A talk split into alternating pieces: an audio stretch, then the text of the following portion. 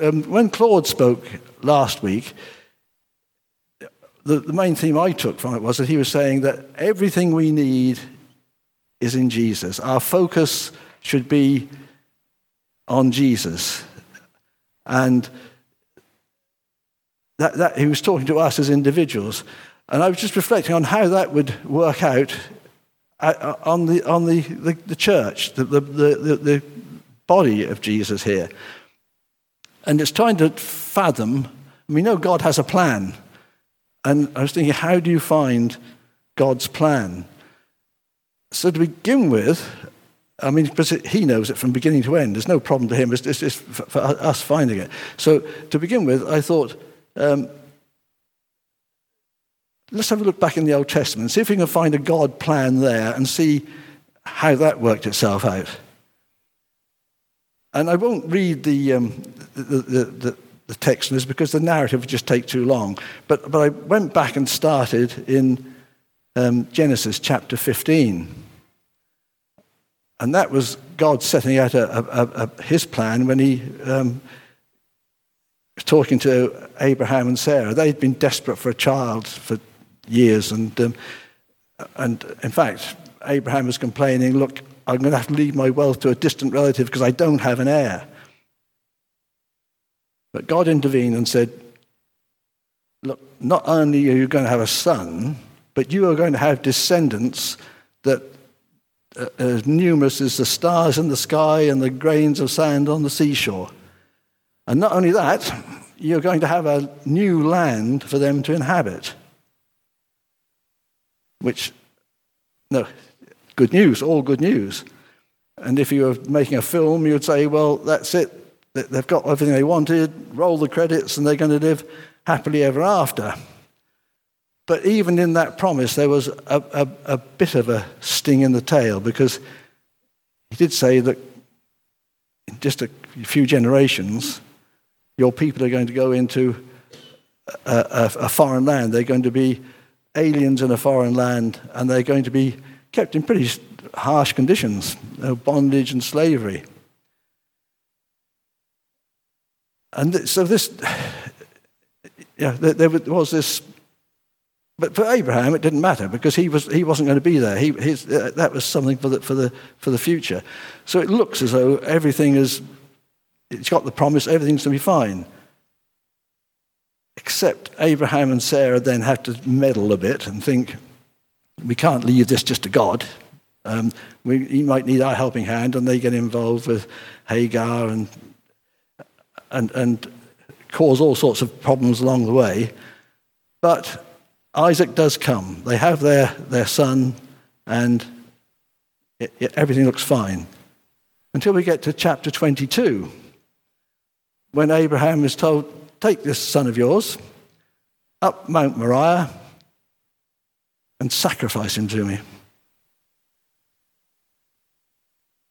Now, every illustration I've seen of this, it's been an old man leading a young lad, probably 11, 12 years old, up the mountain. But I gather that it's now believed that at that time, Isaac was probably in his early 30s. Now, there's cleverer people than me that have worked it out, and they've not dug up some ancient birth certificate and said, no, we know when he was born. It's that from the information we do know, we know how old Sarah was when Isaac was born. We know how she was when she died. And they've worked out a timeline. And so it's not this helpless young boy that was led up the mountain. It was someone that could have resisted. And going up the mountain, there's this question, where is the lamb for the sacrifice? And the answer is the Lord will provide the sacrifice, which, of course, he does. But I gather, too, that this mountain, Mount Moriah, later became known as Golgotha or Calvary. And 2,000 years later, there was another sacrifice on there where the Lord provided the sacrifice. Another young man in his early 30s. And it's that detail, which doesn't actually change anything very much, but to me it's faith-affirming to see that there's this perfect symmetry that you really just couldn't make it up. It's you can see it is. There has to be a meaning in God's plan. But we can see that he has a plan which is perfect, it's working out, he knows he's going to complete it, but don't expect it to be comfortable all the way along the line. Because if we move on to chapter 37 of Genesis, by this time Abraham's grandson Jacob has 12 sons. And they become the families that become the 12 tribes of Israel. But one of them, Joseph, Jacob's favorite, is sold into slavery by his jealous brothers. And not only is that a bad enough experience for him, he has all sorts of trials and tribulations in Egypt before he gets to the stage where he is able to help his refugee family when they come in, when the famine strikes. And this is where the 400 years of bondage begin. And you do question why they had to suffer this. Why did these people, chosen by God, have to live under these conditions? Well,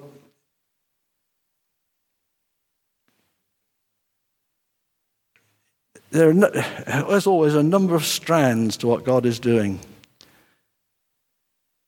If you look at the way Abraham and Isaac and Jacob lived, they were tent-dwelling herdsmen.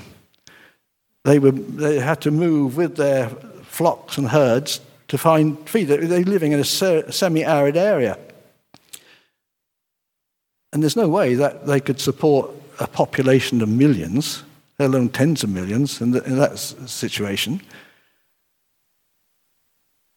We know you need resources for the population to grow. If you look at our own history, your school history lessons, you know, that before we could have the Industrial Revolution, we had to have the Agrarian Revolution until we could get away from subsistence farming and could have more intensive farming to provide more food.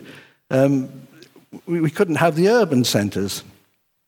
And that was when, in this country, in the first quarter of the 19th century, the population increased by 15 million, simply because there had been this change in the way the food was supplied. And back then, in the ancient Middle East, where was that resource available? There was only one place. It was on the floodplain of the Nile.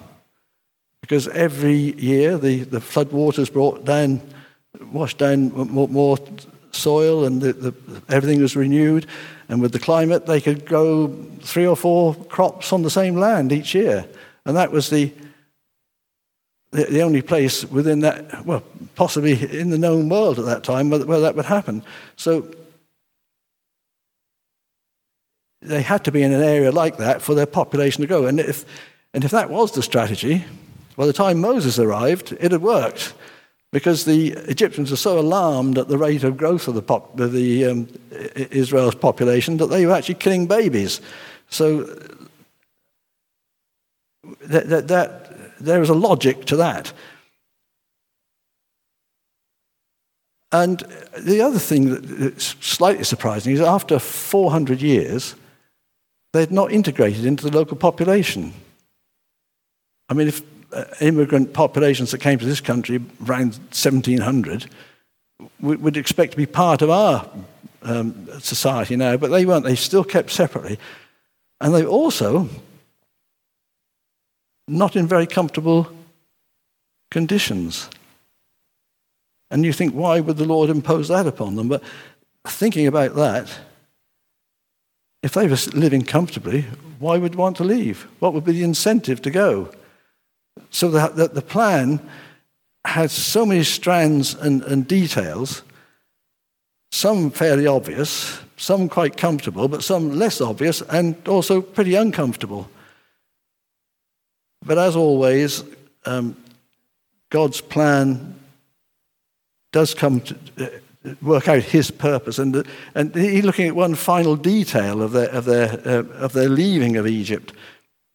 In Exodus chapter 12, the Egyptians are persuaded to hand over their gold and silver, so that even as they leave, they take with them the resources to build a tabernacle and the Ark of the Covenant that's suitable for the Lord to dwell in.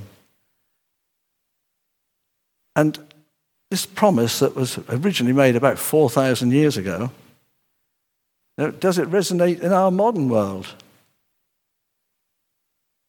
When I was working some quite a few years ago now, we did business with a firm in Abergavenny in Wales, and they, I don't know how they describe them, they fashion and soft furnishings were their things. It was all high end. They had space in Harrods and places like that as outlets, and they had sold a lot to the American market. They also dressed up some of the royal family, because Patricia had her OBE, and I'm sure that was the basis of that. But one of the other things they were called upon from time to time was to make film costumes. And they'd got some photographs around their reception area. I'm not greatly into films myself, but there were one or two. I recognise Elizabeth Taylor because she used to get in the press quite a bit. But they were saying that they had been asked to make costumes for two actresses who were involved in making a film about the Ten Commandments, the plagues of Egypt and the Exodus. They said that the mother of Moses, I think it was Claire Bloom, that'd be about the right vintage, I think, was the playing Moses' mother, and they said that we know the identity, obviously, of the person playing Moses' sister, but we can't disclose her identity. That has to be kept secret, because to disclose it would seriously jeopardize her life. And they said this film was being made in North Africa, so I immediately said, well, I suppose it means it's an Israeli actress making filming in an Islamic Arab country. And Charles said, no, it's much worse than that. It's an Islamic Arab actress making a film about the Promised Land. And there are people that don't want to hear about a Promised Land, and it would actually take her life as a consequence.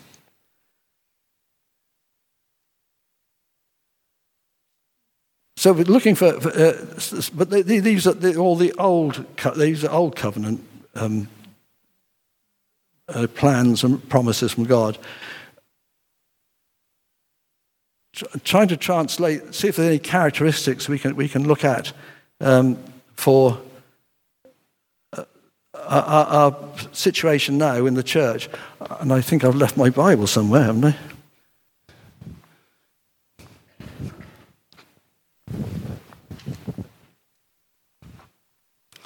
Thank you.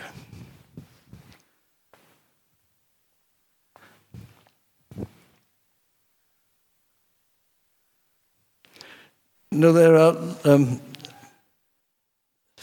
lots of certainties we can take from the Bible, but we also have this struggle of finding our own place in it. We know that the church is God's plan for spreading the gospel in the world. And there are other promises. Jesus is here with us this morning. He's promised that if we gather in His name, He's here with us this morning. And what I've been trying to look at is what this translation of this close personal relationship with Jesus brings to the body, to the to our gathered church. And the first indication I had of that was I found in Colossians chapter 1, verses 15 to 20.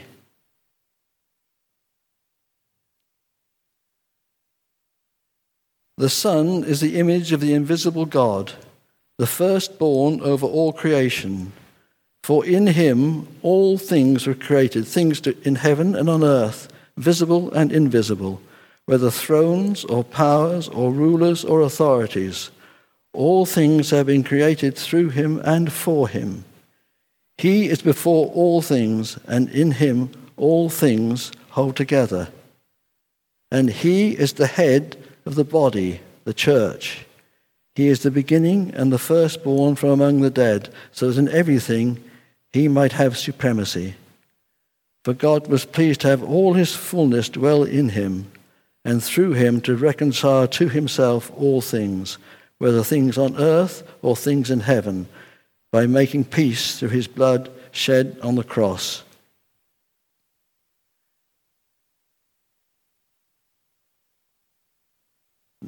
Now, the significance of that is that it stresses that we need to know who Jesus is.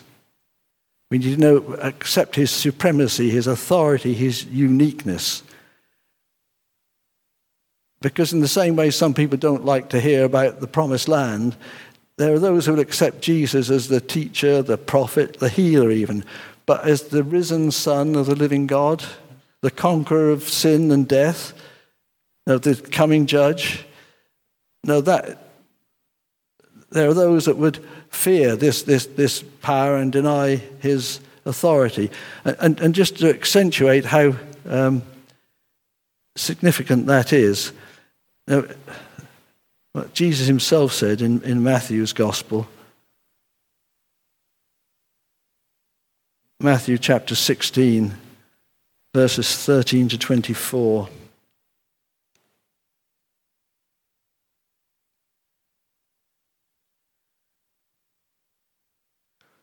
When Jesus came to the region of Caesarea Philippi, he asked his disciples, "Who do people say the Son of Man is?" They replied, "Some say John the Baptist, others say Elijah, and still others Jeremiah or one of the prophets." "But what about you?" he asked. "Who do you say I am?" Simon Peter answered, "You are the Messiah, the Son of the living God."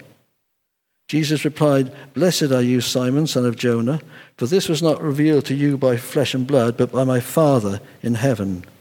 And I tell you that you are Peter, and on this rock I will build my church, and the gates of Hades will not overcome it. I will give you the keys of the kingdom of heaven, and whatever you bind on earth will be bound in heaven, and what you loose on earth will be loosed in heaven." Then he ordered his disciples not to tell anyone that he was the Messiah. Now, that point was a pivotal point in Jesus' life and ministry. From then on, he went on to teach or tell his disciples. I don't think they got the message how it was going to end, how he was going to be sacrificed. But at that point, he knew that they had got the message as to who he was. He knew he had got the basis on which he could build his church. And it was at that point he knew that his ministry on earth was coming to an end, because it was then that he set his face towards Jerusalem and knew that he was going to Calvary from there. He knew that his time had come for that.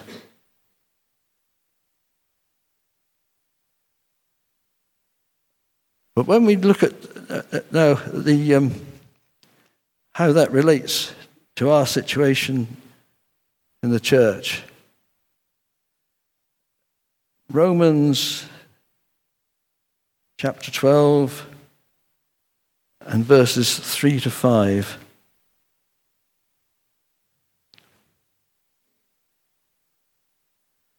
"For by the grace given me, I say to every one of you, do not think yourself more highly than you ought, but rather think of yourself with sober judgment, in accordance with the faith God has attributed to each of you. For just as each of us has one body with many members, and these members do not all have the same function, so in Christ we, though many, form one body, and each member belongs to all the others, which is reinforced in 1 Corinthians chapter 12 again. Verses 12 to 14.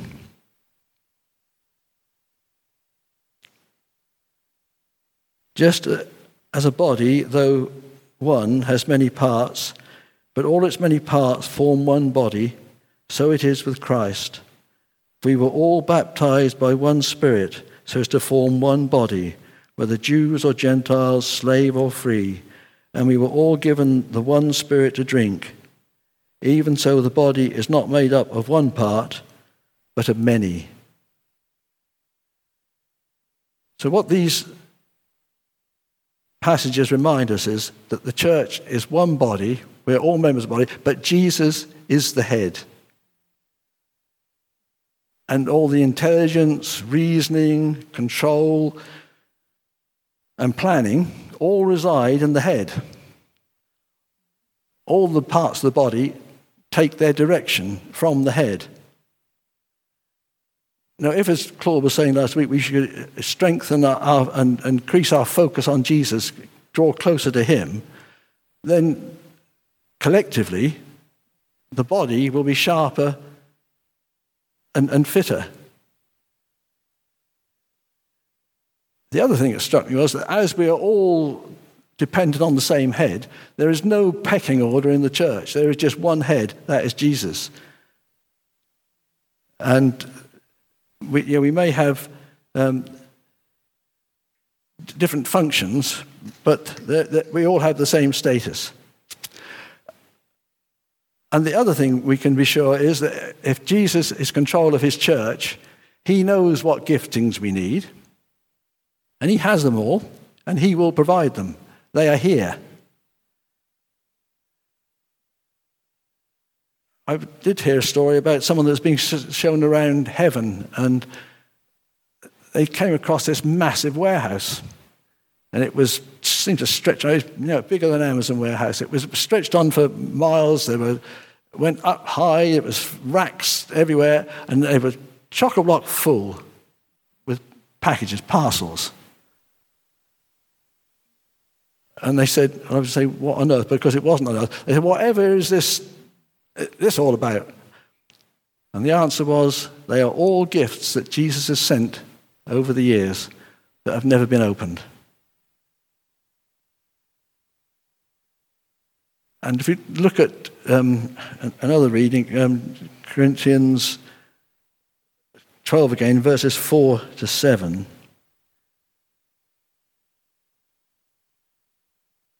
We can see how this fits in with the pattern of the church.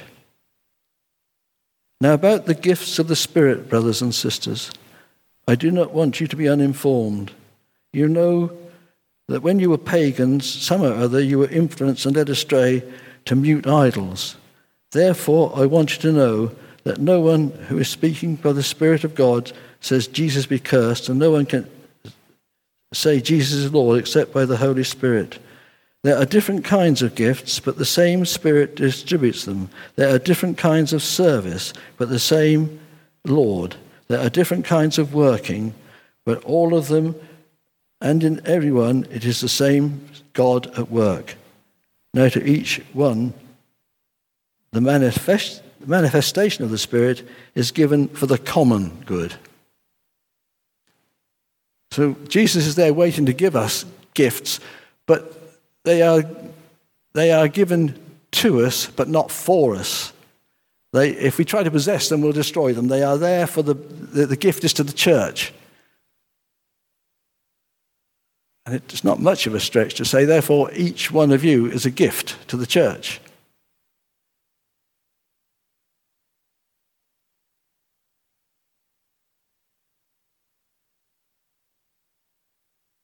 Gift doesn't have to be big and loud. No, you may be the one in the orchestra holding the triangle, and half an hour in, right? No, you have time to strike it. But or you could be the conductor or leader of the orchestra. but there's no difference in status. To be complete, the body needs every part. It needs everyone. And we all need the grace and mercy of Jesus. And you may find you have a gift, but that may not be forever. Things do change. There was someone that was in this church for a time who, when he lived elsewhere, was in a fellowship where there was someone that always did the interpretations when they had a tongue. His work took him away. And so apparently there was a gap in the church. But the next time an interpretation was needed, Jack, to his horror almost, found that he got the interpretation, but he didn't get the message. He got it word at a time, which was a bit stressful. But then he did say there was an upside to that, because he knew that what he was saying wasn't coming from him. He knew it was a genuine interpretation. So, there are many strands to what Jesus is doing, and most of them are not. We needn't be tied down forever. And the other thing in talking about Christian church, Christian work, Christian responsibility, it can sound like a burden. There are two things that people seem to find it difficult when you're talking about Christian faith. One is that all the work seems a burden, and what do I have to give up? Well, just remember who we're working with, not for. And we're yoked with Jesus. And if the load is heavy, he's going to be carrying most of it. And it's what he takes is our willingness, not our cleverness. And honours that. You just need to serve in obedience and draw close to him. So just don't be anxious, because no, he will work out his purpose anyway, with us or despite us. And he actually, in Matthew chapter 11, we get the what he has to say about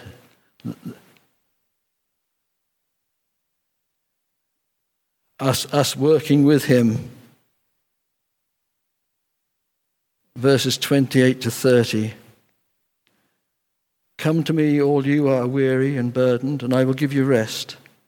Take my yoke upon you and learn from me, for I am gentle and humble in heart, and you will find rest for your souls. For my yoke is easy, and my burden is light. So just go, this is pretty much where I came in with put your focus on Jesus.